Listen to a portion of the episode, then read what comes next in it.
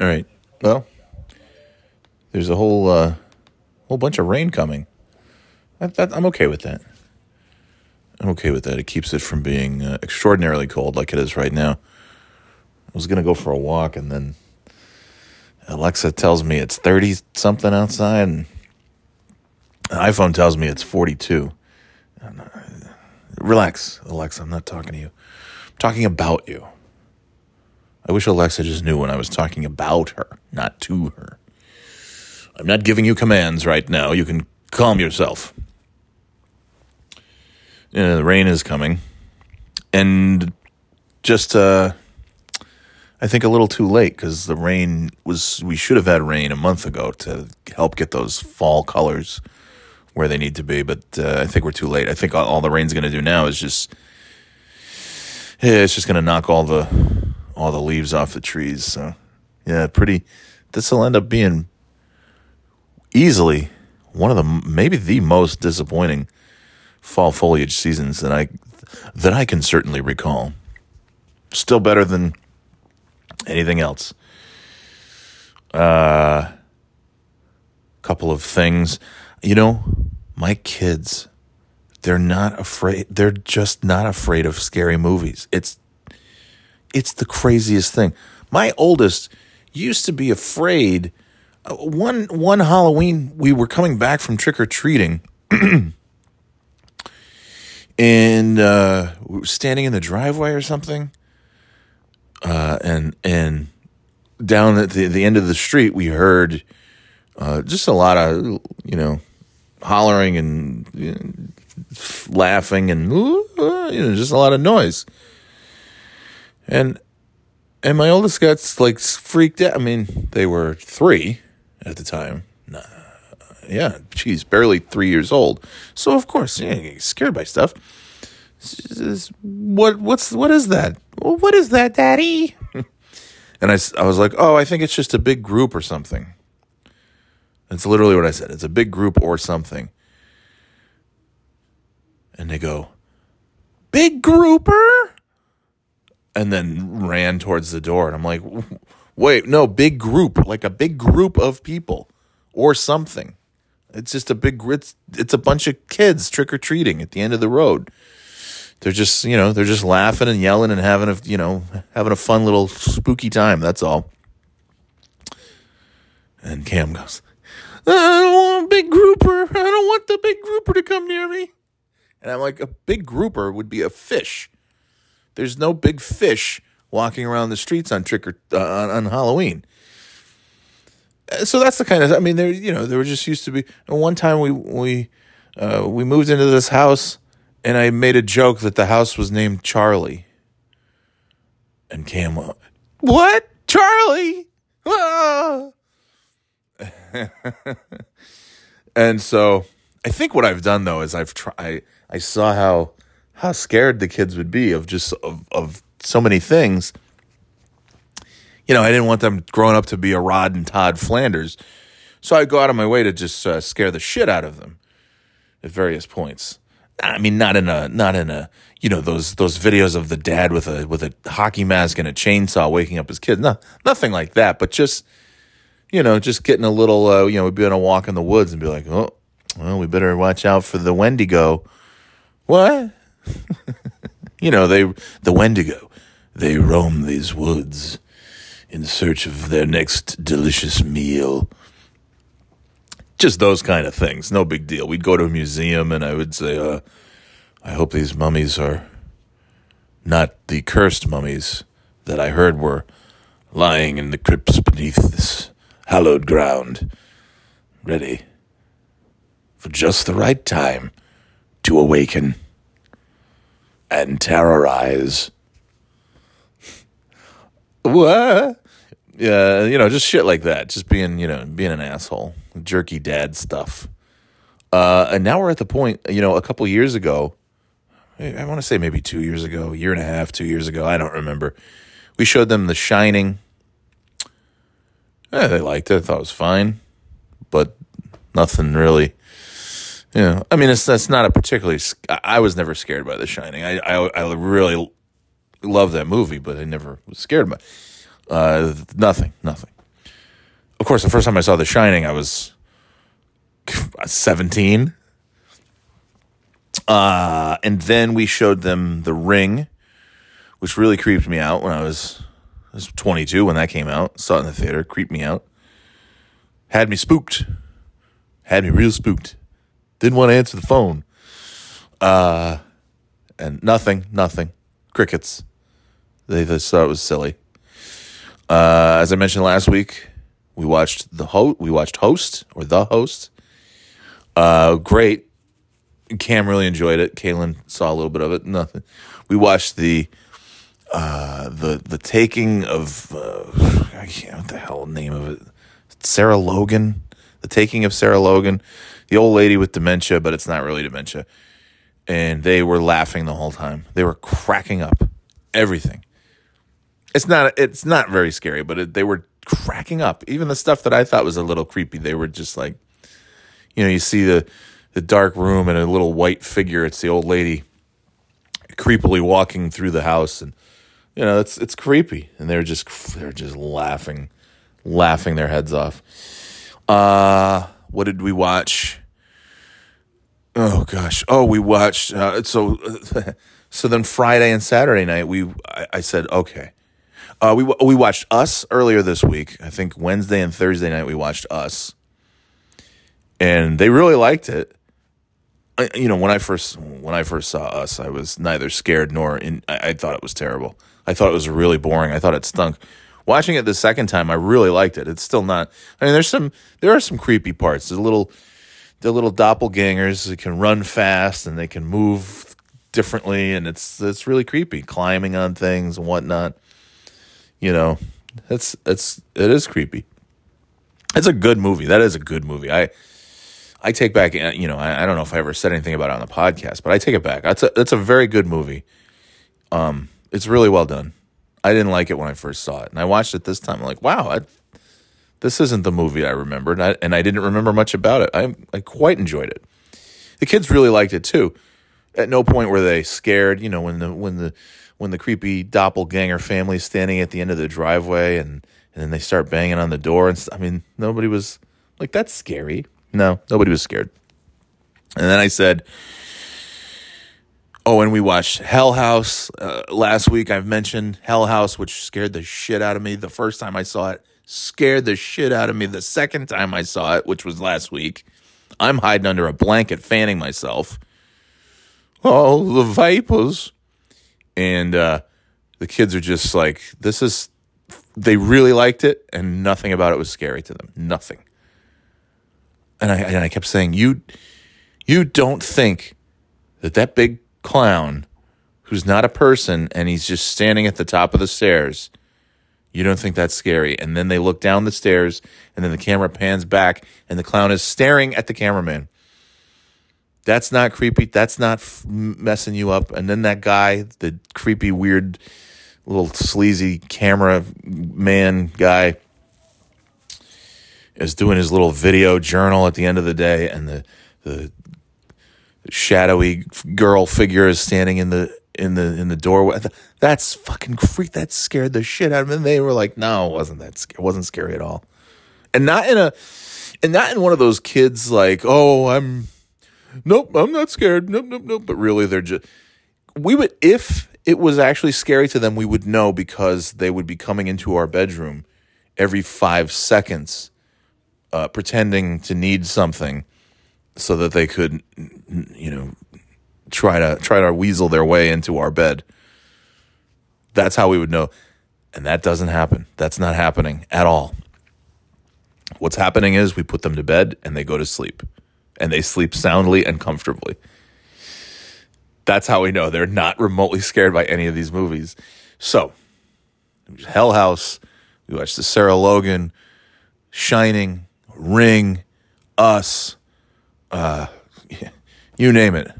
Uh, we watched some of uh, Cabin Fever last night. Skipped through a lot of it, but it's it's pretty pretty gruesome. Uh, and you know they just were cracking up at that too. Uh, you know, just a, just a number of things. Um, we might we might watch we might watch Wrong Turn and Joyride, some of these classic early early aughts movies that were all you couldn't tell one from the other. And and Kimmy and I saw them all in the theater because we had nothing else to do. Uh, we try some of those. None of it. None of it's gonna. They'll be laughing during all of it, uh, as they were laughing during the trailers to all these movies. We should a trailer for Jeepers Creepers. They were cracking up. They were cracking up. Uh, the only thing is, these most of these movies are not available streaming anywhere, so we'd have to buy them. So there is a good chance we won't be watching them. Even for three ninety nine, I don't want to own Jeepers Creepers. uh, so finally, we got through. Yeah, Shining, The Ring, Us, blah blah blah. Oh, Hell House, Sarah Logan, the Paranormal Activity movies they watched. Nothing, eh, nothing. Didn't creep them out at all. None of these. The fa- for me, the found footage. Like I am a sucker for found footage. I love found footage. That's the only thing that really does. You know, there's there's movies that are scary, but the found footage thing, even though it's just it's all kind of cliche at this point because it's been done so many times, but the you know, walking down a creepy staircase and it's really it just looks like somebody holding an iPhone uh, going into a creepy you know, it's creepy attic, the creepy basement, the creepy I was creeped that that that uh, the host was they had a lot of that shit. It was it was uh, it was really it was scary. It was great. It scared that that movie scared the shit out of me. I, I don't mind telling you. There's these ghoulish, ghostly things, and and the kids are just sitting there like, yeah, that was kind of dumb. uh, so finally, we go through all these movies. Nobody's scared by anything. So I Friday night I said, I've got one for you. I've got one. This is really going to get you. Trust me. This is a scary effing movie, dude. We're going to watch a film called Hereditary. It's very scary. And so we watched this. I mean, it's a two two hour. It's over two hours long. So we and we didn't start. I, I was finishing up work around eight thirty at night, so we didn't start this movie till yeah, it was eight thirty when we started the movie. So we we went till nine thirty Friday night. Watched the first hour, and there is uh, there was nothing scary about it. it. it. was the first hour was just you know it's really it's, the whole hour is just setting the setting the table, setting the mood, uh, setting the tone, setting the pace, setting everything, and uh, you know it does move pretty slowly and and something happens. I won't spoil it. Something happens in that movie that is just so like out of left field that you absolutely don't see coming, and it happens. And uh, I admittedly started kind of laughing just because I had already I'd seen it before, and it just the ridiculousness of it all. And my youngest and my wife were yelling at me like, "What? That's not funny. That's a horrible thing that just happened." And Cam's laughing too, of course. And uh, but but I said, "Well, are you bored by this movie?" Do we? No, no, we like it. It's just not scary, but we're really enjoying this movie. Okay, all right, that's good. Uh, so we we shut it off, and then we finished it last night. And I said, "Listen," and we waited for we waited until it was dark. We eight o'clock or so. We finished the rest of it, and I said, "Listen, the first hour of Hereditary is not really scary. It's really just setting up for what's what's to come." And uh, I said, "The last." Oh, I said the last 15 minutes, 20 minutes or so. Oh, get ready. Get ready cuz this I'm I I I went out of my way. I guaranteed that they would be scared. I said I'm guaranteeing you will be frightened. And there's a part in that movie when I first saw it just uh, when you you know it's a it's just a long shot. I'm trying not to give too much of it away. Uh, a long shot of a somebody sitting in bed and it's very dark and if you're not really looking in the right spots you're not realizing and eventually you do realize that there is someone else in that room with him in a place that uh, would be an un- unnatural uh, unnatural and impossible for a human to be in that place but there they are and uh and it's when i first saw it and i'm just kind of looking at the person sitting there, and then I realized, like, oh my god, this, oh my god, look at that's a, oh my god. And uh, we got to that part last night, and I'm like, don't you guys see? Don't you guys see that there's somebody else in the room? And they're like, and they saw it and they're like, "Oh yeah," and they just started laughing. And I'm like, "You're not creeped out by that?" No. And uh, and then all the weird shit starts happening, and and then there's there's creepy people in the house, and uh, with creepily smiling, and the kids are falling off the couch laughing at all of it. Everything that's happening, they're just cracking up. So nothing and and actually I'm watching it a second is the second time I've seen that movie and I really loved it the first time. I really loved it the second time too. It's great. It's really well done. Uh but yeah, it's not it's it's not that scary. It's it's actually not scary. Hell House second time through I thought, ah, I've seen it before. I know what's coming. You know, Paranormal Activity scared the shit out of me. Those movies the first time through and then watching them the second time it's like, eh. eh. Uh that's mo- that's the thing. Most of those found footage type deals, you you can watch it once, and and that's about it. It's good for one one showing, just like Blair Witch. I remember watching again Blair Witch in the theater. I loved it. I loved the build up to it. I enjoyed it when it was in the theater, and then and then it came out on on DVD. You know, just in time for Halloween and I ran and grabbed my copy of the Blair Witch Project on DVD and proceeded to watch uh, about 10 minutes of it and then say, you know what? I, I actually don't think this movie was that good now that I think about it. I really swallowed that hype. And uh, yeah, this movie's not, not scary at all. Great atmosphere, you know, in the fall, out in the woods, cold and leafy all that stuff. Just a bunch of teens out on their own, uh, or college kids, whatever they are. But yeah, it didn't uh, wasn't that good. Hell House has me scared the second time just as much as the first time, and I knew it was coming, and it still scared the shit out of me. Uh, and the kids, they just felt nothing, nothing. Hereditary, nothing. Watching Hereditary the second time through, I still really enjoyed it. It just wasn't. Uh, like most movies, not nearly as scary the second time through, but still great. It's still great. And I said, okay, well, next time we'll watch Midsommar. That won't scare you. That will just freak you out because it's so unsettling. it's just so unsettling. I really like that movie too. Really enjoyed it, but it's uh, yeah, it's a lot. It's a, it's more you know, Hereditary is not. There's really not a ton of gore and there's no uh, there's really it's just the the atmosphere and the music and not really knowing trying to like what's happening here? What is going on here? Uh i mean there is there are some I, there are some very graphic gory parts now that i think about it. I mean if you're if you're fans of people having heads attached to their bodies i guess this might not be the movie for you. Anyway um but it's just it's great. And but the kids nothing, and they just they went to bed, and that was it. I mean, in the old days, uh, the, the old days, if they heard a, you know, if they heard the heat click on at night, they would come.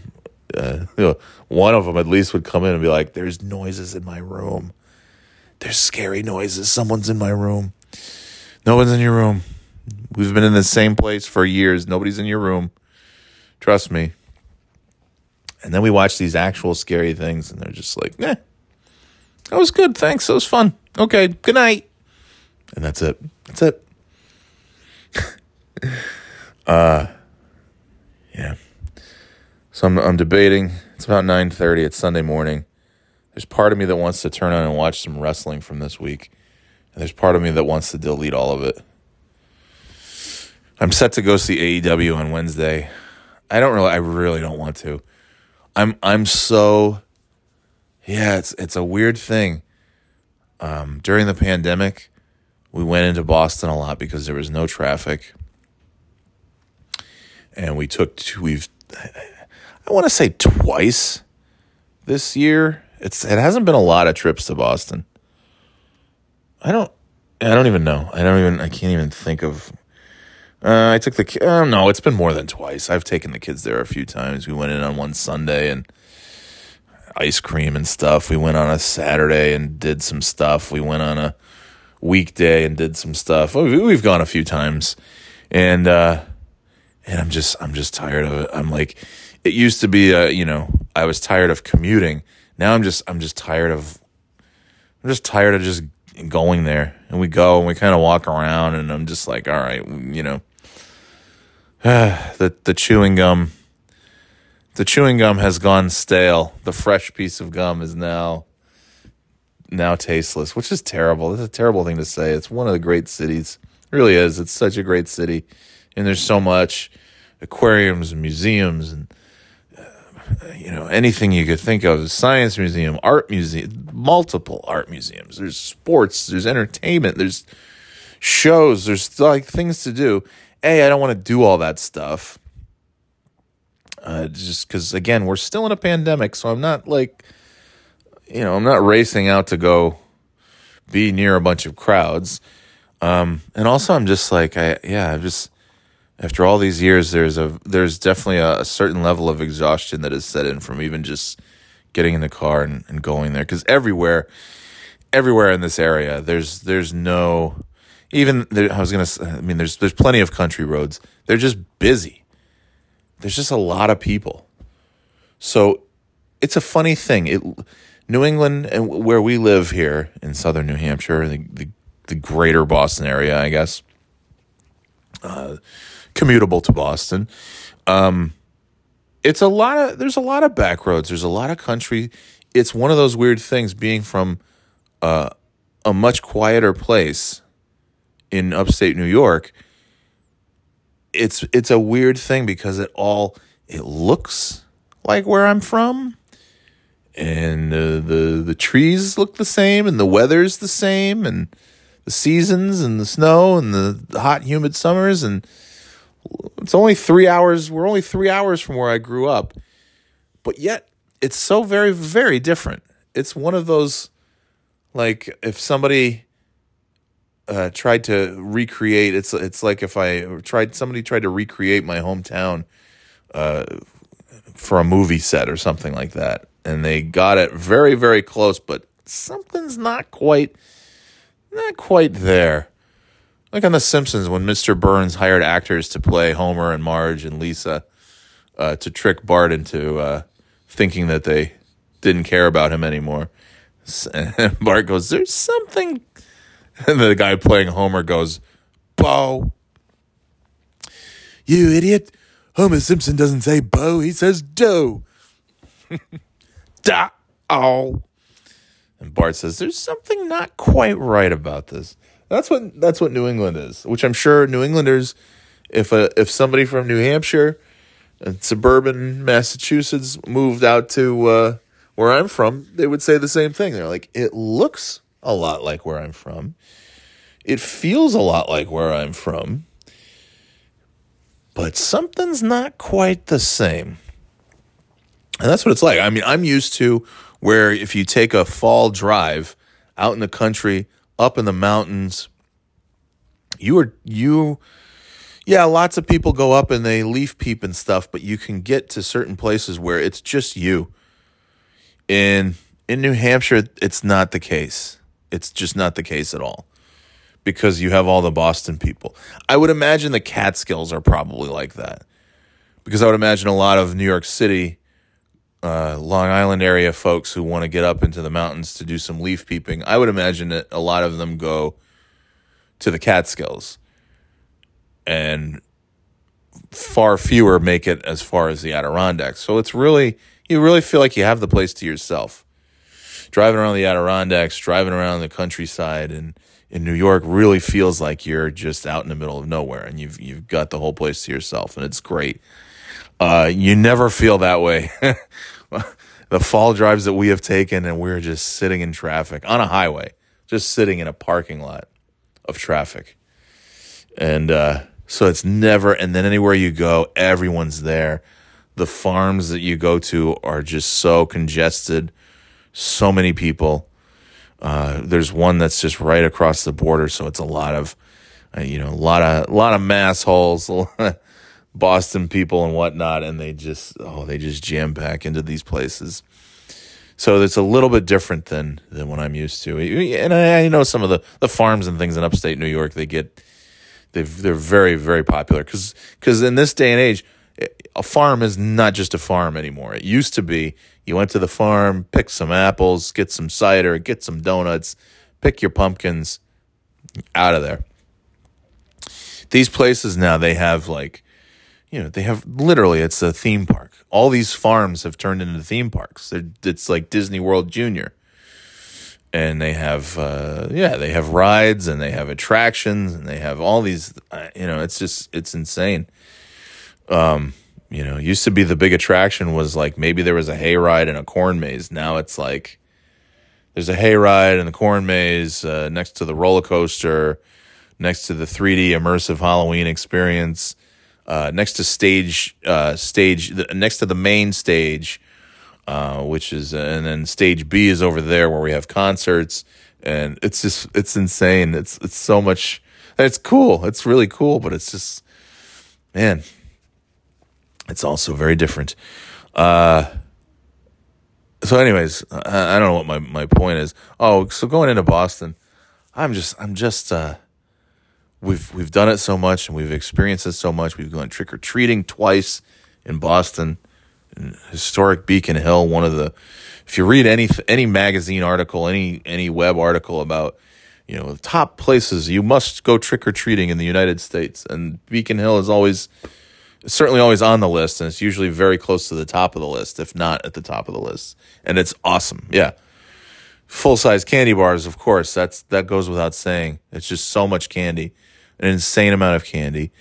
And also, uh, it's just the coolest because everybody uh, really does it up on there. I mean, these are these are all, for the most part, you're if you're in Beacon Hill, these streets are occupied by multi multi millionaires. You know, John Kerry lives there, that, that kind of thing. It's old money. It's old money, but it's lots of it. So there's lots of candy and there's cool decorations, and some people open up the you know the haunted house. Uh, it's just you know they have all kinds of things that they're you know it's it's it's crazy. It's just great. Um, we, we've we've done it all though. I feel, and I've just I've gotten to a point where I'm like, yeah, I'm I'm sort of tired. I'm sort of just not in the mood. I I really I want to finish work and then I just want to relax. after all these years of doing so much stuff after work on the weekend, just nonstop, nonstop, and maybe it's just the pandemic has has slowed me down a little bit. I don't know, but I, but yeah, I mean that was the thing. Last year we were going in to Boston. Christ, we were going in twice a week because there's no traffic and you just park anywhere. The kids would ride bikes. We just walk around. It was phenomenal. It was great and uh, and now the traffic is back, and it's like old times except worse. The traffic is somehow worse, and so I'm I'm just not into it. And so that's what I'm thinking of. Like, oh man, Wednesday night, I'm really excited to go see AEW. But boy, oh boy, do I wish they were in New Hampshire, or at least in uh, in Lowell, someplace closer. But that's that's all good. I'll drive in you have to be vaxxed. You have to have your vaccination card to get in, uh, or a negative test, uh, which I don't love. I wish it was just a vaccination card. But uh, yeah, you need your you need your vax card. Uh, I think masks are required. I'm pretty sure. I will certainly be wearing mine, uh, and that's fine. And I'll go and I'll I'll see. Hopefully, all the, you know, I've never seen CM Punk live. Uh, I've never, you know, there was a period of time where I just didn't go to wrestling shows because I did not care. I just didn't care. Stopped going in 2003, didn't go back until 2017. So I missed seeing, which is kind of crazy when I think about it. Uh, my favorite wrestler of all time is Shawn Michaels. And basically, when I stopped going to wrestling shows was when he made his uh, his second career comeback and had the best matches of his career, which is saying something because the first half of his career was a Hall of Fame career. And I just didn't go. I don't know. I was I guess I was just I was really content. I didn't give a shit. I'm like I've I've seen Shawn Michaels. I've seen him wrestle. He's awesome, but I don't feel like going to wrestling shows anymore. I, I felt like I would I had done so much damage to my ears that I just didn't want to go. So I said, I, yeah, I don't need I don't need to go see wrestling. But I missed out on John Cena. I missed out on Batista, uh, Shawn Michaels, um, CM Punk, Bryan Danielson. Missed out on a lot of these guys. And then we went back. I mean, I guess we did see, I guess we did see Bryan Danielson wrestling at some point. Uh, but I've never seen CM Punk live, uh, so that'll be cool and uh, to see, you know, the last time the last time I saw AEW was pretty much exactly two years ago, and these guys were they were young up and comers. You didn't really know. I mean, Darby Allin wrestled. Didn't really know who a lot of these guys were. They were just brand new. You knew they were going to be big stars. MJF, you knew it was going to be uh, big time. And now seeing them at this point in their career, I think that I think it'll be pretty pretty exciting. I just don't want to go. I just this is going to be it. It's just me because you can't get tickets to these things. A, they're expensive. B, they're sold out. And C, if they're sold out, then they're even more expensive. So you just and the kids don't care anymore. They're they're not they're not really down with going to wrestling shows. So eh, that's fine. That's fine. So I'll go. I'll go. I'll stay as long as I possibly. I, I'm not even sure if I'll stay the whole time. I'll see what I can do. If I've if I've gotten uh, what I want to see, uh, in the first before the two hours show is, is over, then I might I might just head out. And depending on where I park, you know, get get on the get on the T early. Get a uh, you know that's all I care about is just getting out of traffic, not having to sit through traffic. But uh, yeah, good fun. Oh, we were gonna go on a bike ride this morning. Well, we'll see about that. It's freaking cold out and I'm very content here on this couch. I find myself to be very satisfied here on this couch.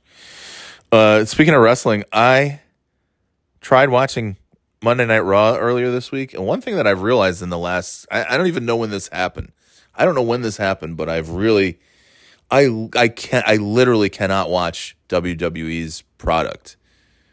Not eh, not unwatchable because the content is not for me. I mean that's that's largely true but even when I try to watch it and I want to watch it and I want to enjoy it, I can't. And maybe I've already discussed this, but here's why. The camera cuts are so quick, so rapid. It's it's dizzying. It, it actually is. It's like you almost you get motion sickness watching Vince McMahon's wrestling product because and I did a I did a quick video. I was trying to watch Monday Night Raw this past week.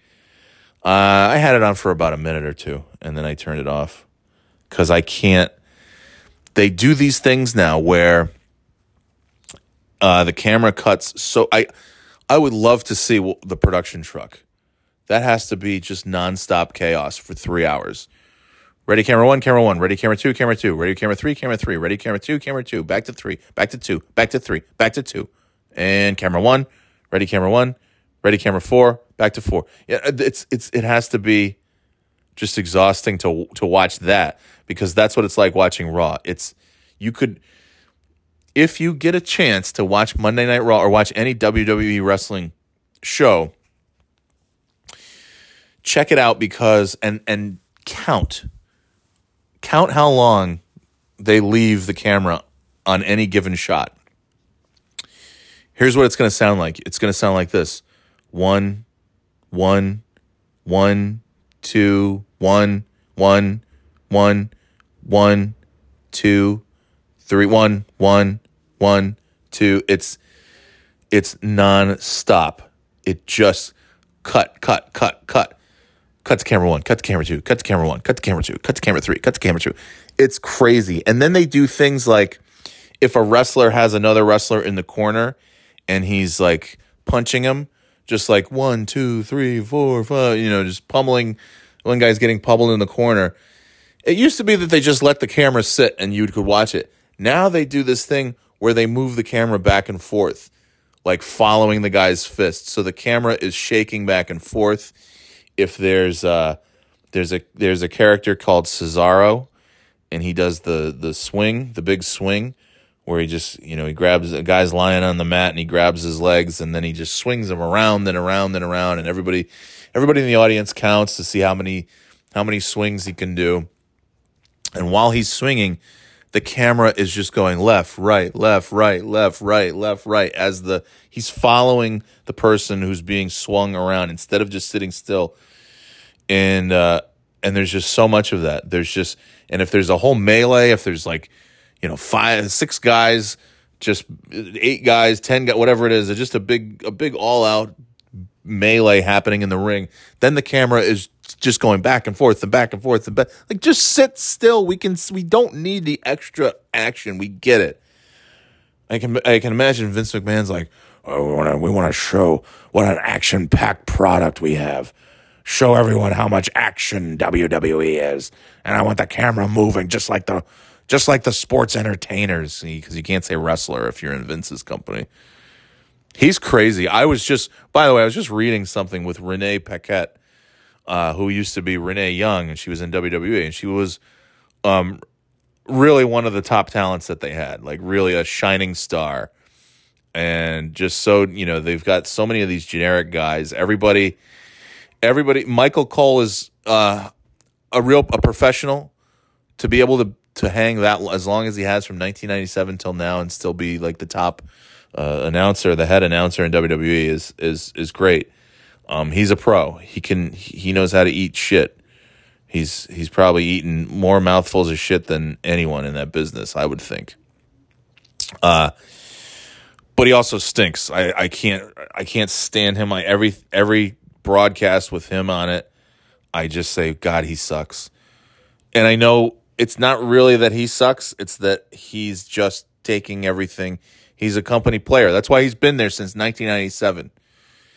You you don't stay in the WWE for uh, 25 years by being your own man. You do exactly what the boss tells you. You eat shit. Vince McMahon wants to take a dump in your mouth. You open wide and say, "Yes, yes, please. Thank you, sir. May I have another?" Uh, and Michael Cole proved how entertaining he can be uh, back in say 2011, 2012, when he was a villain and really again he was just it was it was Vince McMahon speaking through Michael Cole. Michael Cole was a, a heel announcer, a villain announcer, making fun of a lot of the wrestlers, making fun of Jerry Lawler, making really like really cruel things. And it was very entertaining. And you realize like, oh, this is Vince. This is kind of like Michael Cole has now become Cartman uh, of South Park. he's just Vince is saying all the things he wants to say, but he's saying them through Michael Cole as the evil announcer. And you realize, wow, he, this guy can really be entertaining. And Michael Cole seems like a he seems like a nice guy. He seems like a good guy, I guess. Um, but I can't. He's unlistenable. Since 1997, he's just been impossible to listen to. I can't stand his commentary. I can't stand listening to him. Uh, Vince obviously loves the guy because every announcer they have sounds. I don't know if I'm listening. I every time I watch wrestling, I think I'm listening to Michael Cole, and I realize it's somebody else. And they switch these guys now every few weeks, so I don't even know who the people are. It's the first time ever. I don't even. I don't know who these guys are who are broadcasting on Monday Night Raw, and I've I've long since stopped caring. Uh, but Renee Renee Young, Renee Paquette was uh, you know, a backstage interviewer. She's great at doing that, like talk show host kind of thing. She's great at doing the backstage thing. She had a, a very mean Gene Okerlund quality to her, where that was like a, a personality that really, you know, that really popped and really, you know, came through the screen. It was it was very fun to watch her her abilities. But you know what? Mean Gene was not good in the broadcast booth. He didn't do the broadcast booth that much. He didn't belong there. And neither did uh, Renee Young, in my opinion. I I didn't I didn't love her. It was great because she deserved to be in the broadcast booth on on Monday Night Raw and to be the first uh, female play-by-play announcer on, on Raw. And I thought she did a, you know, she deserved getting there. And then when she got there, it was like, ah, this really isn't this really isn't her cup of tea. Uh, but it's also well known that anybody who sits in that position whether you're greener than grass or a WWE Hall of Fame legend, Vince McMahon is sitting backstage monitoring everything and he's screaming in their ear. It's it's Mick Foley was once a, an announcer on SmackDown and he did a great job. I loved when Mick Foley was the play-by-play or was the uh, color commentator on SmackDown. He was great. Uh, and he quit because Vince McMahon would yell, you know, this famously Mick Foley tells of Vince just screaming in his ear, "Say it, say the line, damn it, say it." And uh, you know, Vince is a, just a notorious micromanager. He wants things exactly the way he wants them. There are words you can't say in WWE. You can't say hospital. Uh, and uh, uh, John Cena has been taken to the local medical facility. You have to say medical facility. We'll monitor the situation. John Cena is being uh, receiving treatment at a local medical facility here in uh, here in Chicago. Um, you can't say belt, like championship belt. It has to be championship. So anyone who says belt, uh, and I think Mick Foley got yelled at because he said belt on one of the broadcasts. And uh, that's a no no. Can't say that. You can't say wrestling. I think the only time they're allowed to say wrestle is WrestleMania because 30 years ago, 35 years ago, Vince named his top pay per view WrestleMania back in the day when they still called it professional wrestling. It was the World Wrestling Federation. Now it's just WWE. They don't even, it stands for World Wrestling Entertainment, but you're never going to hear them say that because Vince hates the word wrestling because Vince really does hate pro wrestling. Vince loves money and he loves to control people. and I, I don't think he likes wrestling all that much. Uh, and he likes personalities and characters, which is great because that's what we want too. But, you know, we also grew up as wrestling fans, so we like that stuff as well. Anyway, uh, so there's there's there's words you can't say, there's phrases you can't use, there's stuff. You, I mean, it's just you know he has all these rules, and uh, Vince McMahon notoriously he hates sneezing. He hates when other people sneeze. He hates when he sneezes. He there's stories that Vince McMahon will have a little hissy fit temper tantrum if he sneezes because it's something that he can't control. Triple H, who's Vince McMahon's son in law, told a story. I believe it was on a Vince McMahon DVD that they put out years ago. I know because I owned it and I watched the DVD, and they're talking about Vince. And this is again the crazy thing about wrestling, like how they would talk about like, oh, he was a notorious prankster, great pranks. Oh yeah, he would take a shit in, uh, in one guy's cowboy hat, or he would uh, he would poop in their their luggage, or he would take a piss in their shoes. I mean, just great pranks. And you're like, those aren't great pranks. That's fucking harassment. That's disgusting. Uh, it's a fucking biohazard. That's what it is. It's not a prank. It's fucking sick. Um, it's kind of like that with Vince. I remember in this DVD, they're like, oh, Vince, you know, Stephanie, his daughter, and Triple H, his son-in-law, are telling the story about Vince, his his famous te- oh, just that Vince has just the greatest temper. They're talking about it in a positive. They ha- they don't have enough nice things to say about Vince, so they have to talk about his legendary temper and how they were they were all playing uh, playing a game of pool one night uh, at Vince's uh, West Palm Beach estate. His Palm Beach estate. I don't think it's West Palm Beach. I think it's just Palm Beach. Um, Maybe it is West Palm Beach. That seems weird. I mean, the the the the billionaires live in Palm Beach. I don't know why Vince would be living in West Palm Beach. Not that there's anything wrong with it, but I mean, there's some anyway. His Florida uh, estate there one night vince and stephanie and triple h were playing pool and vince lost and he you know slam the slam the stick down and he was like ah oh, god damn it oh fuck and he was just screaming and swearing and they're like triple h and stephanie are just sitting there laughing like yeah that's vince for you he's a you know, they spin it as like he's such a competitor that he just can't lose at anything. And so that's, but that's my dad, you know, he's just so passionate. He's so passionate that he'll take just a fun, friendly little game of pool. Ah, fuck. God damn it. And scream and swear because he lost to his son-in-law and or his daughter at the game of pool. And uh, yeah, that's fun. So anyway, Renee Paquette recently had an interview talking about when she was in well, I guess in the commentary booth, Vince yelled at her all the time because he yells at everyone all the time. And that's why I say Michael Cole is a is a, deserves like a medal of honor or something for having to put. I can't imagine the things that Vince has screamed into his ear uh, in the last uh, whatever it's been twenty four years.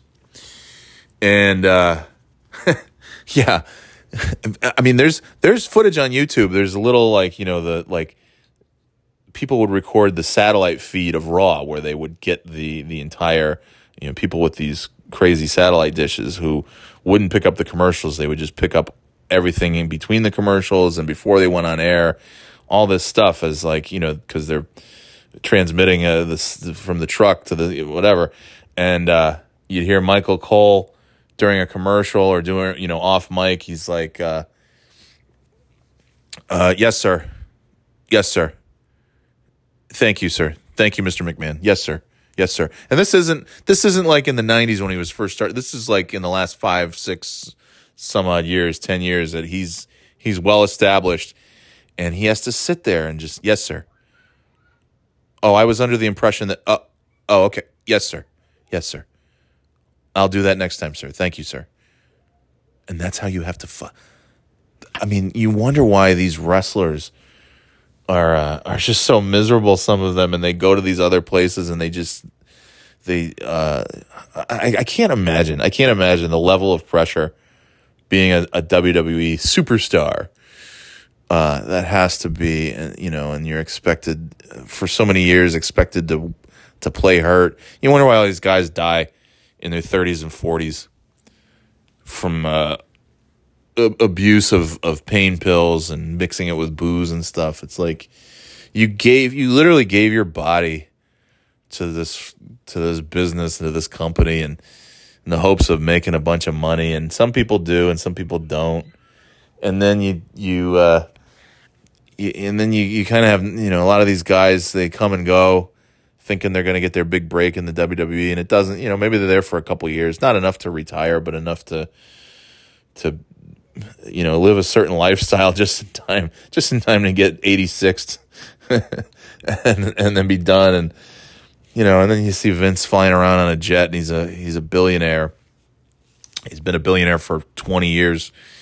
And, uh, it does have to be, it does have to be somewhat upsetting to, and then, and to see them just use your, your likeness and things in perpetuity on, on these WWE network, uh, you know, DVDs and things like that. And it's like, yeah, where's the, where's my residuals? That's why, yeah, Jesse the Body Ventura had a whole. Th- I mean, he, he, I think he still gets paid a pretty, pretty good chunk of of, uh, of cash for. He hasn't worked for WWE since 1990, and he's he's getting money from from his work back then because he said no. If you're gonna if you're gonna make money selling tapes of shit that I have I worked hard to to you know to be a part of that. I'm gonna get some money too.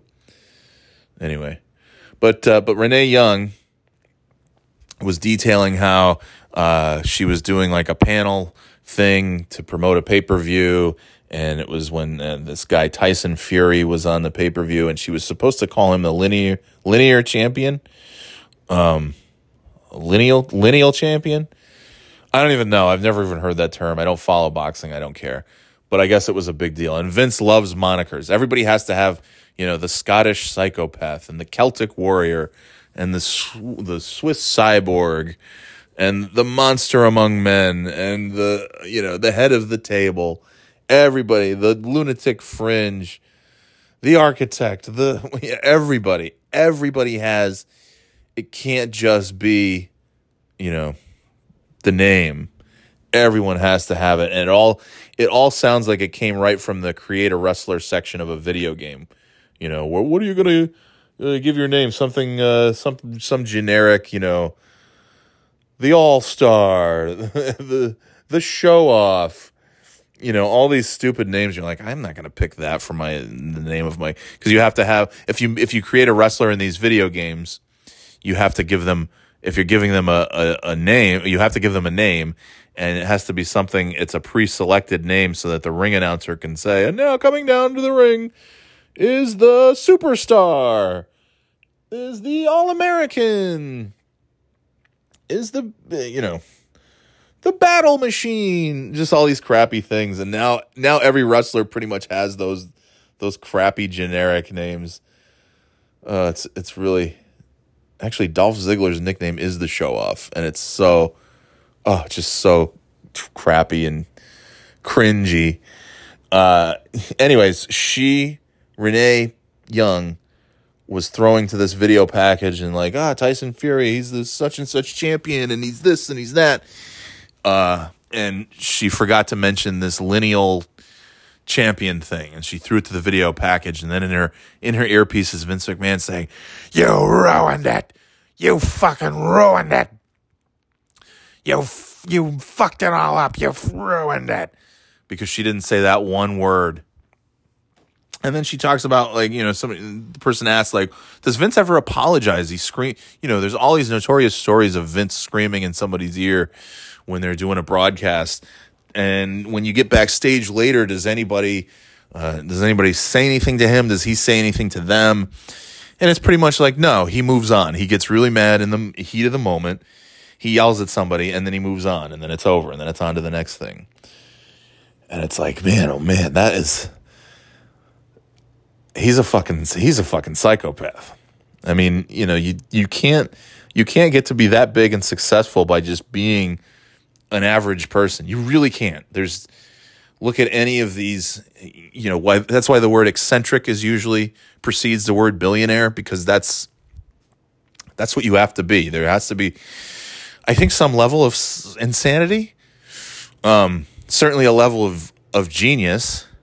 Uh, yeah, I mean, look at Steve Jobs was a notorious piece of shit to his employees, just a fucking garbage person. And guess what I'm talking into right now? guess who made who made the thing that I'm talking into? Same people that make the thing that I'm going to save this file to and then post it later as a podcast and probably the same company uh, whose platform you're using to listen to this podcast. So yeah, Steve Jobs, and and a little uh, a lot crazy too because the guy, I mean, you know, some some sociopathic tendencies probably the way he was not not really there as a dad or as a husband, just kind of a prick, total asshole to his employees. Um, you know, workaholic, never stopped working. Uh, and then kind of didn't really believe too much in uh, in like uh, medicine and science and stuff, and so he's dead. He's been dead for ten years. Uh, probably could still be alive because again, billionaire could have afforded the absolute best of medicine, of science, of anything.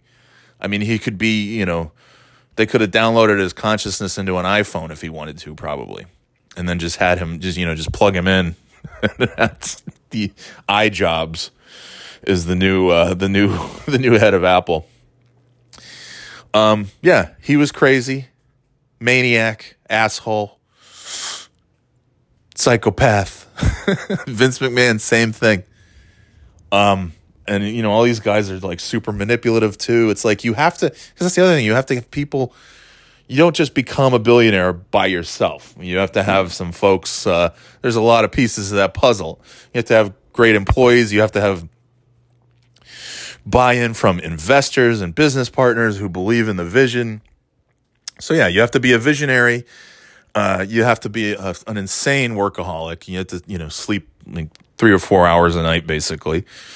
And you know, there's a, there's all these there's all these pieces to it and you have to be pretty brilliant. You have to have a product that nobody else has and be able to push that product and get people to buy into that product and all this other stuff. So you have to have you have to get other people who might be just mild-mannered average people. You have to get them to buy in to what you're selling to the same level that you have bought in because it's your creation. So you have to be there has to there's a level of craziness that the average person doesn't have because like I don't I don't like to recommend music because I don't give a shit if people like the music that I like or not, and I don't want them. I don't want to find out that they if I recommended a movie or a video game or a, an artist to listen to, and then they come back and like, yeah, it wasn't for me. Hey, fuck you.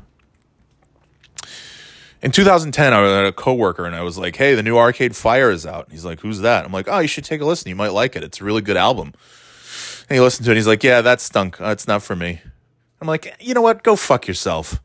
Go listen to Steely Dan or whatever the hell you're into, jackass." Uh, who cares? You don't like stuff that I like. so I, I, you know, I don't, and I don't have that. Uh, I don't have that maniacal insatiable desire for people to to buy into all the shit that I'm doing. So I, I, come to terms with the fact that I'm never going to be a billionaire. I've also come to terms with the fact that I don't really give a shit.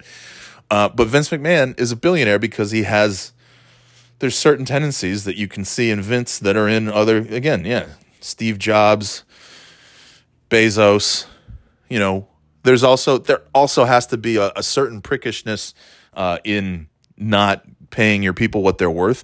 Stone Cold Steve Austin is on record saying, uh, you know, I don't know if he said in his book or in an interview that, you know, Vince McMahon, basically Vince McMahon's, uh, uh, you know, credo or whatever you want to call it, is to never to, for the, his for the people who work for him to never know how much they're worth. Which is a which is a fun little way of just saying I hope that I can always get away with underpaying the people who really fucking sweat and bleed literally for me and my company and my product. In other words, I think Steve Austin went to Vince and said, "You're not paying me enough, dude."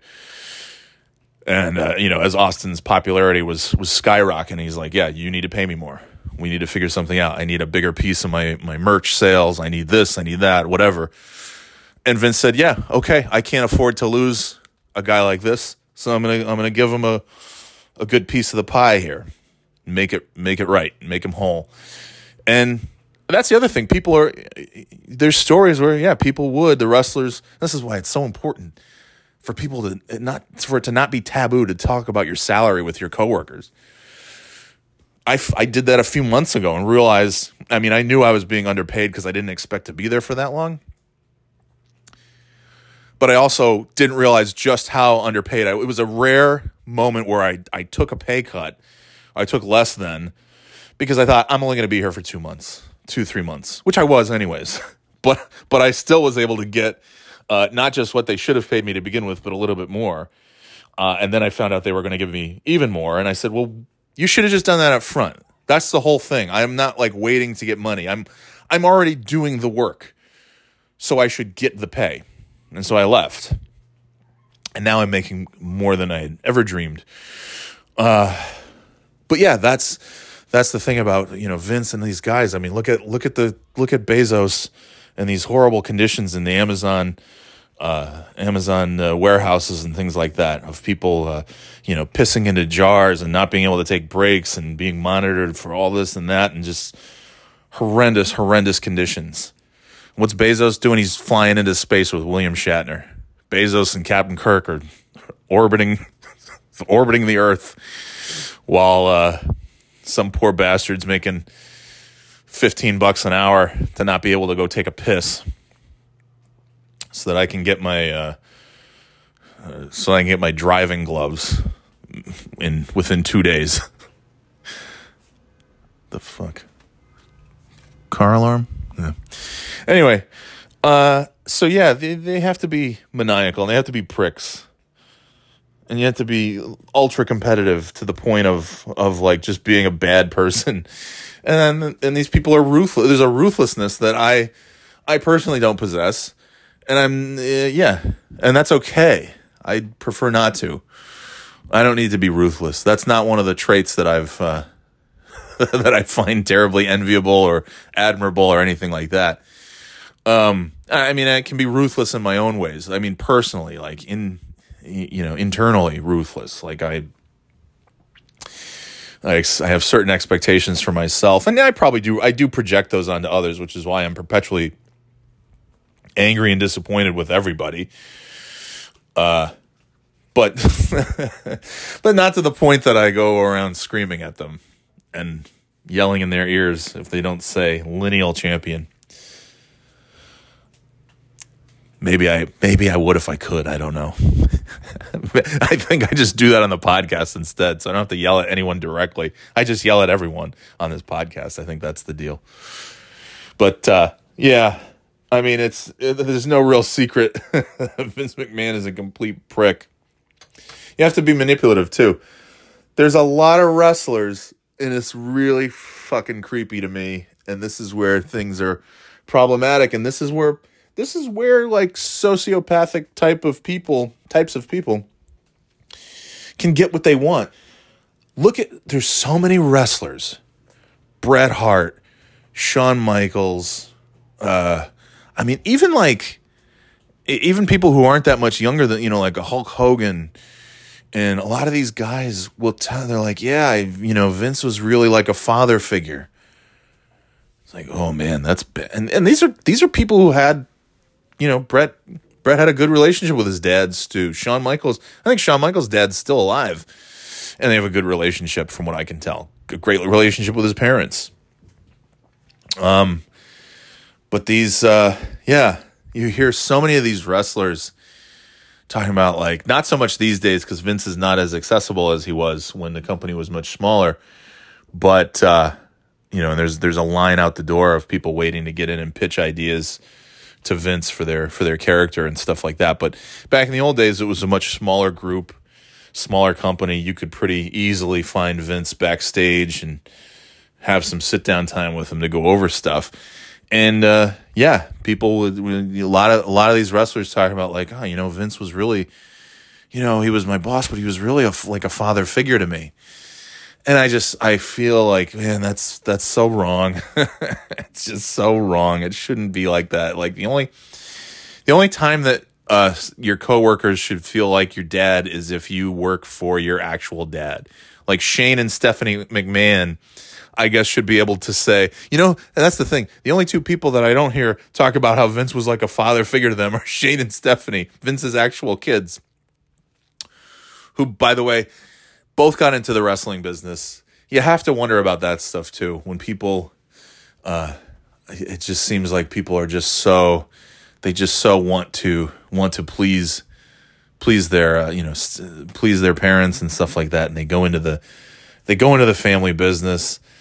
Uh, maybe I, I, don't know. And then I get into the whole psychology of it, but there's there's some weird thing. You know, listening to Howard Stern talking about how he went into radio, not not his dad's business, but he went into radio because his dad didn't give a shit about anything that he was doing. His dad was a radio uh, producer, engineer. I don't really know exactly, but um, worked in the radio business in Manhattan, in New York.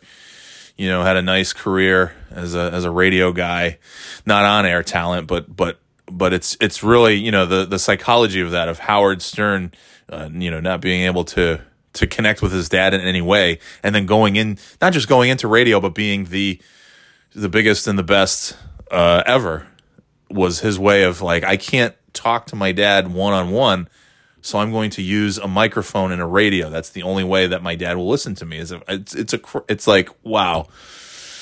When you listen to stuff like that, it's it's pretty crazy. But anyway, yeah, Vince Vince as the father figure. I I I just feel like that is just such a. I I feel like there's a, a Logan Roy quality if you watch Succession how Logan Roy treats his own kids on that show, where he's he's so manipulative, and he'll uh, you know as uh, as as Kendall is is crying is crying in his in his father's arms in the the season one finale, and and Logan's uh, my son, you're my number one boy, you're my number one boy, and he's hugging him and everything, and then and then Logan just kind of like points to uh, to Colin, the security guy, and he's like, okay, get him out of here and uh, I feel like that's that's a Vince McMahon kind of thing. Without knowing Vince McMahon, I feel like that's uh, just knowing what a just a total prick he is. This whole father figure thing has to be just such a, a technique, whether Vince even knows it or not. Just a technique to get what you want out of your wrestlers, out of your employees. Uh, man, that's why I guess maybe maybe I admire Steve Jobs a little bit more because he never. I don't think there's any stories like that I don't know too. I don't follow it too much, but like I've seen the I've seen the Steve Jobs movies. Well, not the Ashton Kutcher one. I'm not gonna. I'm not that desperate for something to do. But uh, the Fassbender one, and it was good. You know, shitty father, shitty husband, shitty shitty guy all around. Great, uh, brilliant genius who changed the world forever and ever and ever. And uh, but but you never. He was just kind of a prick to his employee. There was never anything where you saw, uh, you know, oh, I really thought of Steve as a he was like a dad to me. So at least Steve Jobs was just a prick. I don't think you hear a lot about Bezos either. Oh, Jeff Bezos, he's really like a father to me. No, you hear that about Vince McMahon a lot, especially from 80s and 90s wrestlers. And I just think, yeah, between that and the fact that Vince uh, doesn't want his employees, his wrestlers, to know just how much they're worth so that he can lowball the shit out of them, pay him as little as possible to get as much out of them as possible I guess that is a father figure because that's what you do. that's what you do with your kids. You try to get them to do as much free labor as possible without knowing that they could go find a job. Uh, you know, hey, hey, kid, get out there and mow the lawn for free, but uh, don't go working for any uh, landscaping company because they're going to actually pay you. maybe that is, maybe that is how it's done. As I, as I try to get my kids to do, uh, well, they don't do anything. They're they're they're useless. No, I'm just kidding. One was just walking by. Uh no, but you did. I mean, that's yeah. What's that's the point of having kids, right? Get them to do a bunch of shit for you, so you don't have to. How many times? Just the number of times that I'm lying feet and sometimes centimeters away from something, and I have one of my children get it for. Uh, could you go get me the? Like I'm lying on the couch and I can I can touch the remote with my foot. And I will have I will yell to a child in another room and have them come out and get the remote for me. Like true Homer Simpson and they'll come out and they'll say, "What? You need me to do that?" And I won't tell, you know, I'll be like, "Uh, you know, whoever's in within earshot, be like, "I need I need help. I need some help." Okay, what's up, dad? Like, can you get me the remote? And they'd be like, the thing that is resting on your knee? Yes. You can't reach that? No. Well, I can, but I'm not going to. That's why you're here. Thank you.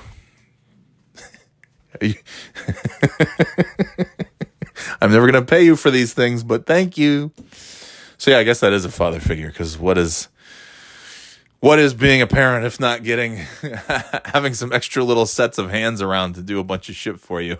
That you would otherwise have to do by yourself.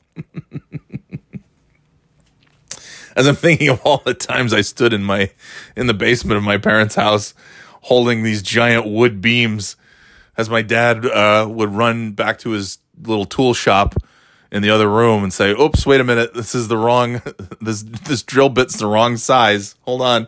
Well, can I put this down? It's very heavy. It's hurting my neck. No, just hold it there. Hold it there. It's only a second and come back and I'm holding these giant beams of wood, these boards as they're being drilled into the into the ceiling or into the wall. Yeah, but that's that's the fun part. You have kids and then they do a bunch of shit for you.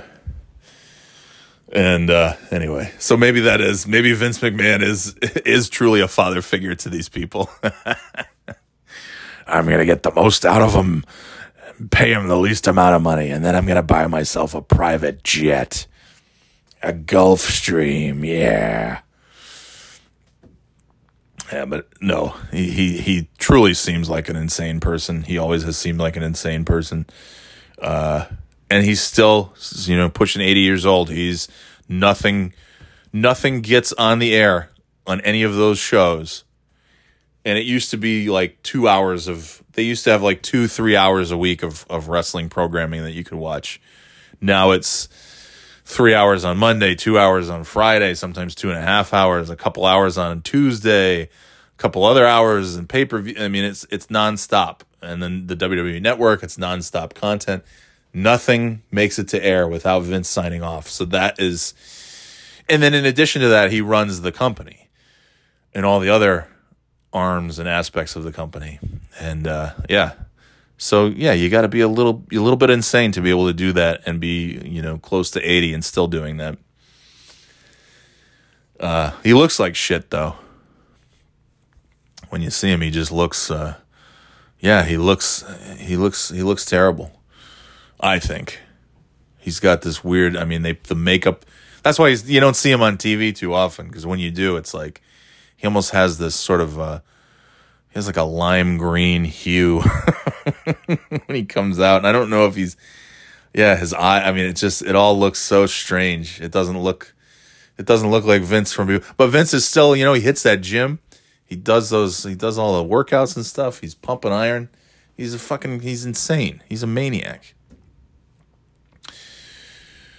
But he gave me a product that I fell in love with 30 years ago. And even though I'm I have fallen out of love with it, in and out of love many times over the over the years, but I'm at a point now where I'm like, okay, I actually I can. I'm finally walking away from this stuff. No, I'm not. I just was. I was just telling you about the friggin' Crown Jewel pay per view that I put on the other day. I didn't really watch it, but I watched. You know, I had it on in the background. So, but I'm not going to their live shows. I'm going to AEW because that's that's who gets my money these days. Um, I have WWE Network because I get Peacock for free because I'm a Comcast subscriber with Xfinity so I'm I'm gonna just get WWE Network whether I want it or not. And uh, and as for AEW, I'm going to actually give them money directly for their pay per views from time to time. Not everyone, and for tickets to go see their show because that's a product that I actually want to consume to some degree. All right, it's uh, it's now ten thirty, so I've been talking into this thing for a long time. I hope I'm still talking into it. I didn't even check to see if it's still recording. Oh, good, it is. I'm going to call this episode 91 because I just picked up and started talking.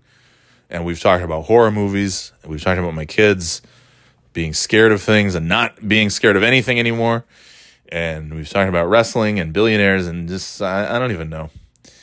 It's just me pacing around. You talk about crazy people. Here's a guy on a Sunday morning who just paces around holding a phone up to his face. That's what this podcast has become. All good fun. Uh, yeah, all all all really great fun. Uh, I'm not sure what I'm going to do today. Sunny, very sunny, very very nice chance. Pro- this might be the last chance to get out and see the fall colors because it's going. There are there are weather alerts for the next three days, according to Boston 25 News. And that rain, like I said, it's there's still a lot of green out there though. So maybe there's a chance. I mean, this could be either either all the leaves are going to be completely down uh, by this time next week, or we could get a really rare late October uh, bloom of uh, of colors on a lot of these trees. And I'm looking. I was on. I took several walks yesterday, and I saw several trees that were not several. I saw a lot of trees that were still just green that looked like September. Looks like mid September in, in a lot of spots where there's there's not a whole lot of color. It's just stuff is green. So maybe this wetness will uh, will bring some of these trees to life. That could be nice because after having snow all over the place last Halloween, it would be pretty cool to go trick or treating and have like a late late October uh, peak foliage. I don't think that's going to be the case, but we're certainly certainly could have some good colors for trick or treating. It doesn't matter. It's six o'clock when you go trick. It's dark out anyways. What's the point?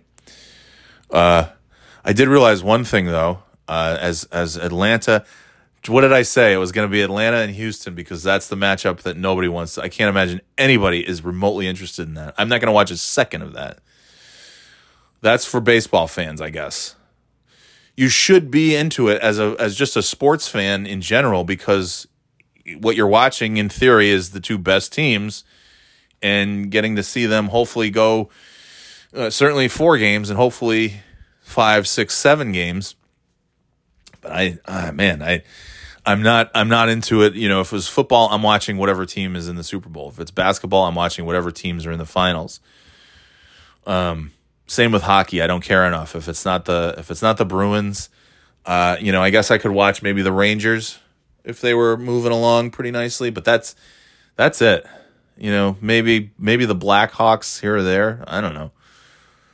but that's it. NBA, I'm watching whatever team's in the finals. NFL, any team in the finals. March Madness, don't care. Give me just give me basketball.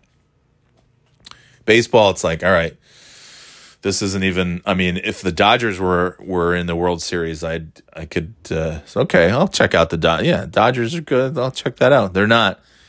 It's the Astros and the uh, Atlanta Braves, and I'm like, okay, no thanks. But I did realize one thing. Uh, we were talking on Thursday about how there's not much. Um, there's there's there's so few times where you get professional baseball, basketball, football, and hockey, the big four, on the same day. We had that last Thursday with the NFL uh, Thursday night game. And uh, MLB, you had uh, whatever you had, one of the games, a Dodger game or something. I don't remember.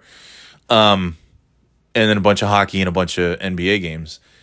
And I'm realizing, oh, wow, there's because there's no baseball today. The World Series starts on Tuesday, and game one and two are Tuesday, Wednesday.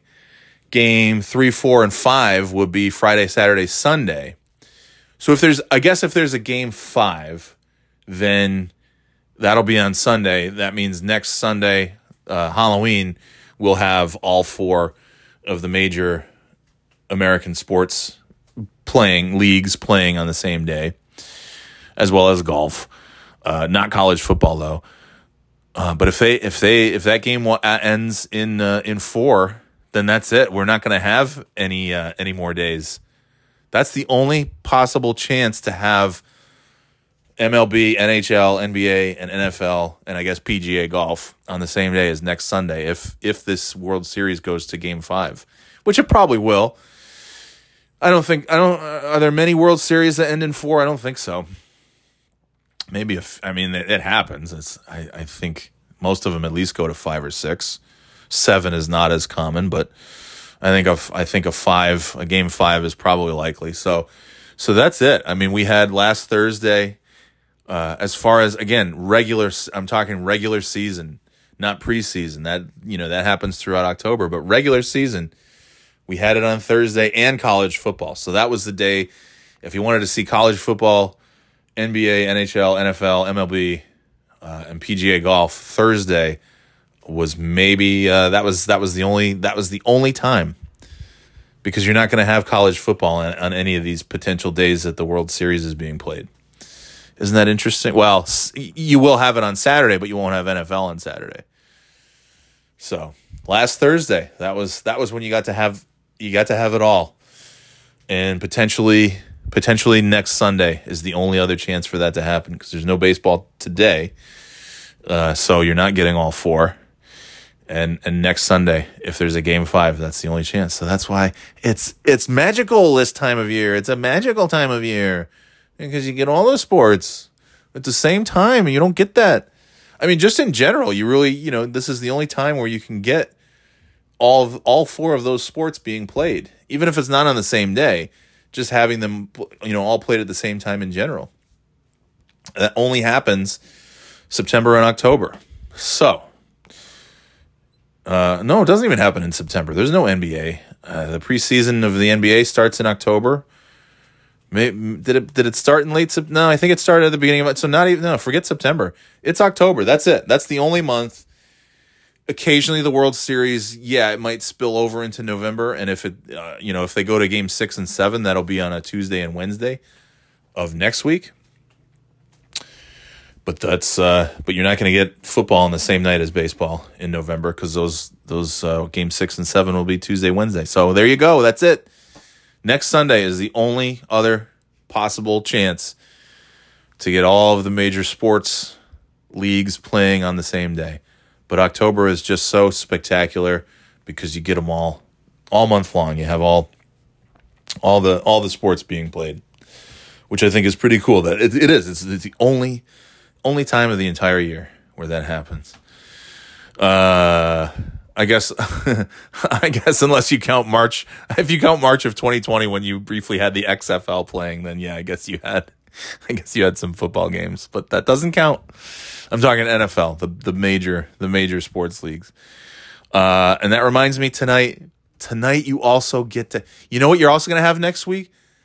Next Sunday, if there's a game 5 in the World Series because Curb Your Enthusiasm starts tonight. Next Sunday, you could I mean this is as rare as it gets. This doesn't happen not not only does this not happen every year, this doesn't even happen I mean ever. Ever. Next Sunday if there's game 5, you will have NFL, MLB, NBA, NHL, PGA all playing on the same day. You will also have Halloween and tricks or treats. And you will have a day in which there is a new episode of Succession and a new episode of Curb Your Enthusiasm. Next Sunday has the potential to be the greatest Halloween of all time because you have every you have anything and everything that you could possibly want to have. And then it'll all come crashing down the next day when it's November 1st and we realize okay, Halloween's over. That sucks. And it's a little too early to get pumped for Christmas and it's it's after Halloween. It's uh it's going to be a it's going to be quite the Halloween hangover next Monday. But man, that could be, you know, circle your calendars because it's not just Halloween, it's a whole bunch of other stuff going on at the same time. And I'm here for it, baby. The Birthday Boy podcast is here for it. Yeah. Anyway. All right, that's enough. Uh, um, this is this has been going on for an hour and 20 minutes. An hour and 20 minutes. I'm done. Uh, I'm gonna go and I'm gonna do. I'm probably gonna do absolutely nothing. I say I'm gonna go do stuff. It's it's very unlikely. I was pretty active yesterday. I took several walks, easily got my steps yesterday. Uh, ran some errands. Oh,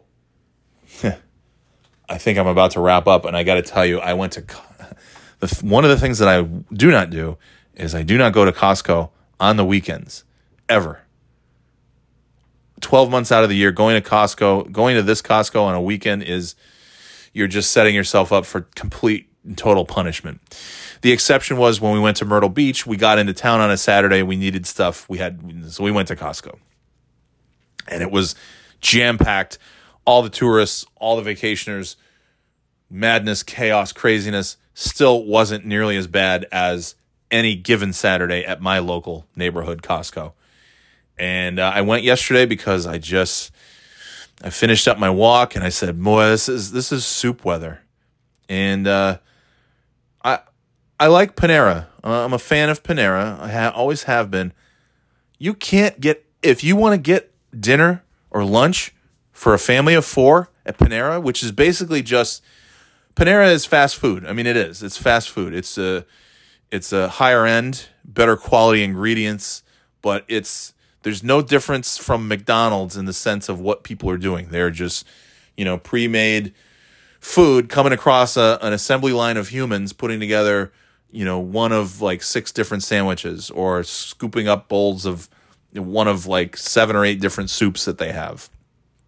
Or, you know, reaching into a pastry case to get a get a Danish for somebody or a muffin. Uh, that's it's just a nicer atmosphere it's not it's not busy. It's not as noisy. It's not greasy. Uh, but Panera is basically a McDonald's. The difference is you go to McDonald's with a family of four, you're probably walking out of there, uh, you know, twenty bucks later. Happy Meal or cheese, couple cheeseburgers, some French fries, and I know the scams. I'm not doing these uh, meal deals anymore. I, I I don't even know if they do that anymore.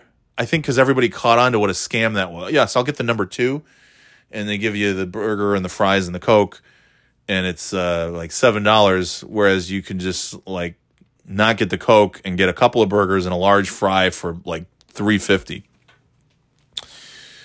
uh, anyway neither here nor there let's just call it 20 bucks uh, to get a to get a mcdonald's especially with you know happy meals ain't cheap those are five bucks four or five bucks a piece so let's just say it's it's usually I feel like our McDonald's trips are somewhere if it's all four of us getting food, it's somewhere between seventeen and twenty dollars. In New Hampshire, it's twenty dollars because there's no income tax, there's no sales tax, but they fucking get you. If you want to go out to a restaurant, you are paying some major major taxes, my friend. The restaurant tax is uh, is extraordinary here in New Hampshire as is the property tax. Uh, so yeah. Uh, so McDonald's is 20 bucks. A place with lower taxes, yeah, maybe it's 17, 16, 17, 18 for a family of four. Let's call it 20 bucks. Panera, uh, it's 50 to 60 dollars. It's just if you're getting a sandwich, if people are getting a sandwich and a soup, you know, the sandwiches are uh she's they're they're between 6 and 10 dollars. The soups are between, you know, 7 or 8 dollars. Give or take if it's a bread bowl, it's uh, so you know, it ain't cheap. And uh, so last night I said, boy, I could go for, I could go for some soup. I could go for a broccoli cheddar soup. I could go for a chicken salad sandwich, but I'm not going to Panera because I'm not doing that. We go to Panera like I feel like twice a year, and uh, and that's that's too much because it's just I hate having to pay so much money for that food. Uh, so I said, well, Costco has delicious Kirkland lobster bisque and uh, and they have a delicious they have a tub of chicken salad that you can get for like 10 bucks that can make chicken salad sandwiches for a family of 4 for at least a week if not more. My problem was by the time I was done with my walk and done with my shower and then I realized, "Oh my god, it's it's 20 of 6. Costco closes at 6. I got to go. I got to go." So I threw on my shoes and I ran out the door and I got to Costco in like 5 minutes this is very close. Parked, got inside. It was a madhouse. I usually, if I do go to Costco on any day, I go within the last 30 minutes before closing because usually everybody is long gone. I guess people are now on to my whole scheme of going at the end of the day when nobody's there because it was as crowded as I have ever seen that fucking place in my life. People just beginning their shopping trips at 10 of 6, 10 minutes before closing.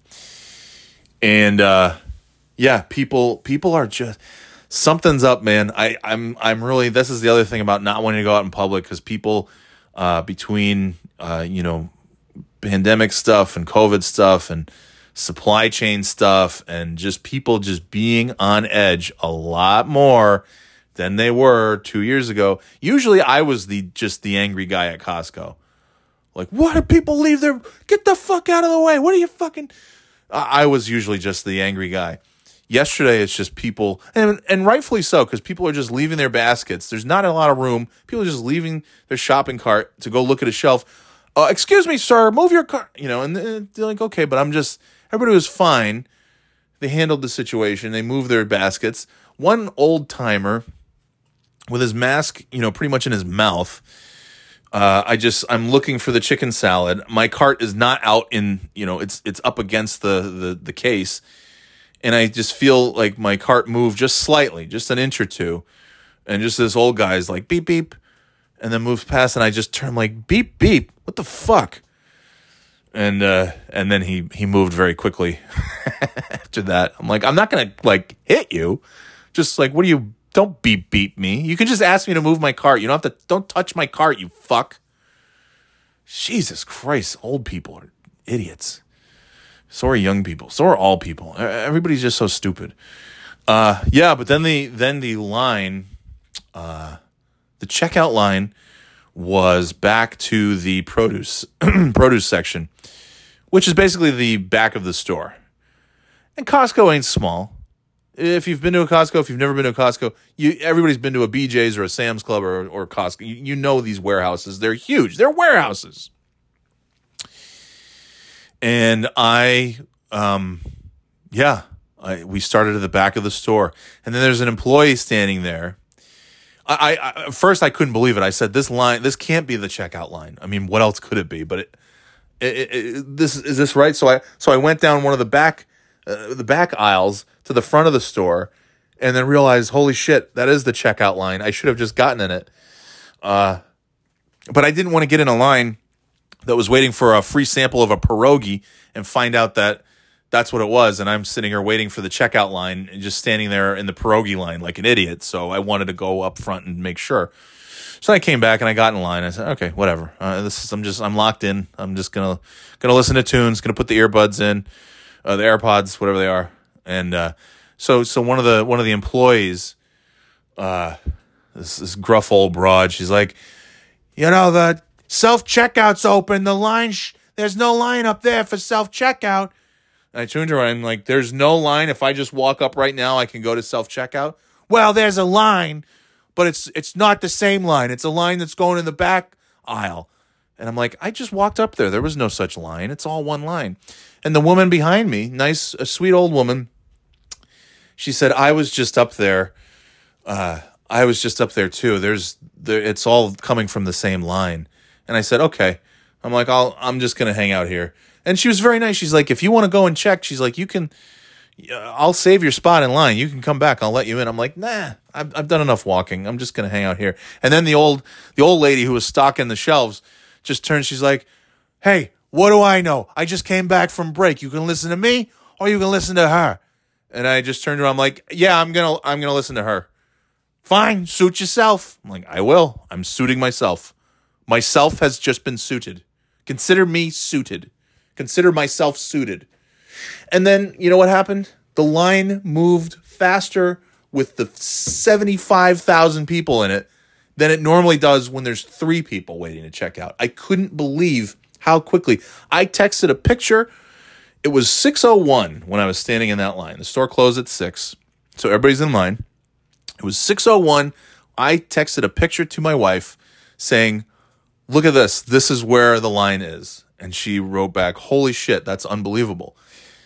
I sent her a picture, I think it was at 604, that I was 50% closer to the checkout. And then I get up there, and guess what?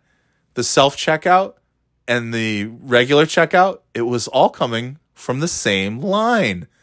So if I had gotten, and I've been burned on this before. I was once at a Target or a Walmart, and somebody at Christmas time said, "Hey, the uh, register two is open. There's no line down there." And then a bunch of us got out of line, and then the kid who was on register two just closed down his aisle, and we all got out of line, and we all started screaming at this manager, uh, who then had to open up his own checkout and let us through.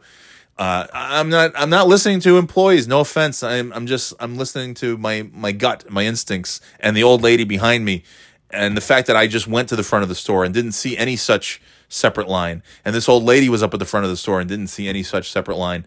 And she even told me, "I'll hold your spot if you want to go." No, I'm. I'm fine. Suit yourself. Yeah, I am. I'm suiting myself. This is what you are looking at is a picture of a man who is currently in the midst of suiting himself. So there. Uh, and the line moves so quickly. Here's the timeline 601. I had just gotten in line, sent a picture to the wife. Here I am in line. 604. Sent a picture. I can't believe how fast this line is moving. We were we were near the household cleaners aisle at this point, and the and the salty snacks aisle uh, on the other side, which is uh, you don't know, but that's very close to the register. And then I see that the line is breaking off either to go have an employee scan all your stuff or to go do the self checkout. I'm like, eh, you know, I don't like to I don't like to work for the company that I'm shopping at, but I want to get the fuck out of here. So I went to the self checkout. I waited for about two seconds. One of the one of the six self checkout or eight or whatever it is opened up, and I went. I scanned one item before a Costco employee with a little scanny gun thing came over and said, "Would you like some help, sir?" I said, "Absolutely."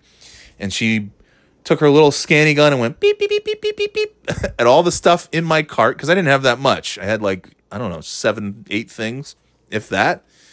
Beep beep beep beep beep. Swipe my card and I got the hell out of there. I sent a picture of myself, a selfie as they call it, to my wife. It was six. Hold on, I want to be accurate on this. It was six. Nope.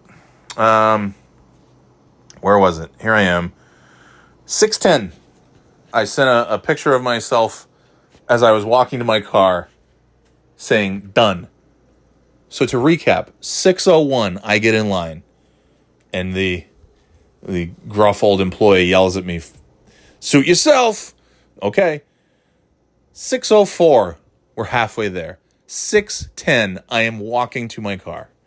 Faster than any line I think I maybe have ever been in at Costco where there's more than one person in front of me. Unreal. Commendable. Well done, Costco. That was absolutely that was five star. It can't be easy. Just just great. Just great job. Of course, then I went to BJ's because I wanted to get Panera soup. Costco sells delicious Kirkland soup. BJ's sells Panera's uh, broccoli cheddar soup. And they sell that legal seafoods too. Same with Shaw's. Shaw's has legal seafoods and Panera. Legal seafood sucks. That's a, you know, New, New Englanders like to talk about how they don't go to like chain seafood restaurants because they got the real thing. And uh, and legal seafoods, uh, I've I've had their lobster bisque before. It is the most bland, flavorless, soupy fucking crap that you could ever hope to uh, ever hope to taste. So I went to BJ's and got the broccoli cheddar soup to my liking. And uh, we came home and we had delicious warm soups. I had a delicious chicken salad sandwich on a crispy, warm baguette. And uh, I'm going to have many more this week. Many more soups, many more sandwiches still to come. all right. That's all. I, I was going to sign off 10 minutes ago, but I wanted to tell you about my soup. And now that I've told you about my soup, oh, and I also got twenty dollars at BJ's. I, you know, used my debit card and I got cash back. I needed a twenty dollar bill, and I got home and we emptied out all the groceries. Then I went to Shaw's and I got some root beer, and uh, and some cupcakes because that's uh, you know necessities. And I got home and realized I didn't have the twenty dollars. wasn't in my pocket. Uh oh. So I ran back to the car, looked in the car, looked around the car, wasn't there drove back to Shaw's, looked around the parking lot, asked if anybody had turned in twenty dollars because yeah, that's a thing that happens. People just turn in money. Uh, t- people just find cash money and bring it to somebody else. Yeah, that that ain't that ain't happening. Went to BJ's, did the same. Sorry, no no dice. I said, all right, well, I guess somebody either some squirrel is eating my twenty dollars or somebody who really needs twenty dollars now has twenty dollars. At least it's uh, at least it wasn't a hundred dollar bill. I'd really feel crappy about that. So I came home, and as I'm driving home, I thought to myself, you know, I looked, I looked between the seats, I looked under the seats, I looked at the immediate area right around the car. Uh, because instead of putting the twenty dollars in my wallet like a normal person would, I just put it in my pocket where my keys are. And so when I pulled my keys out, I pulled the twenty dollars out. And I said, "All right, well, it's not at the it's not at the other two stores. And as I'm driving home, I said, you know, I looked around the car, I looked in the car, but I didn't I didn't retrace my steps to and from between the car to the front door when I was unloading groceries. I didn't look, uh, you know, in the bushes. I didn't look in the I didn't look anywhere. And sure enough, uh, just as that thought popped in my head, and I turned into my my parking area, and uh, and there was a there was a nice green piece of paper sticking out between the leaves, uh, right in front of the car, where I did not look before I before I peeled off into the night to go try and find my $20 at two separate grocery stores that I had just been to 20 minutes prior. But hey, it was a nice night for a drive. So, all in good fun. And I got my $20 back. Crisis averted. Had soup. Had my $20. Had chicken salad. Had a little glass of, I told you about my Saturday night root beer. I had a glass of Saturday night root beer. Life is pretty good. All right, I'm out of here. The end.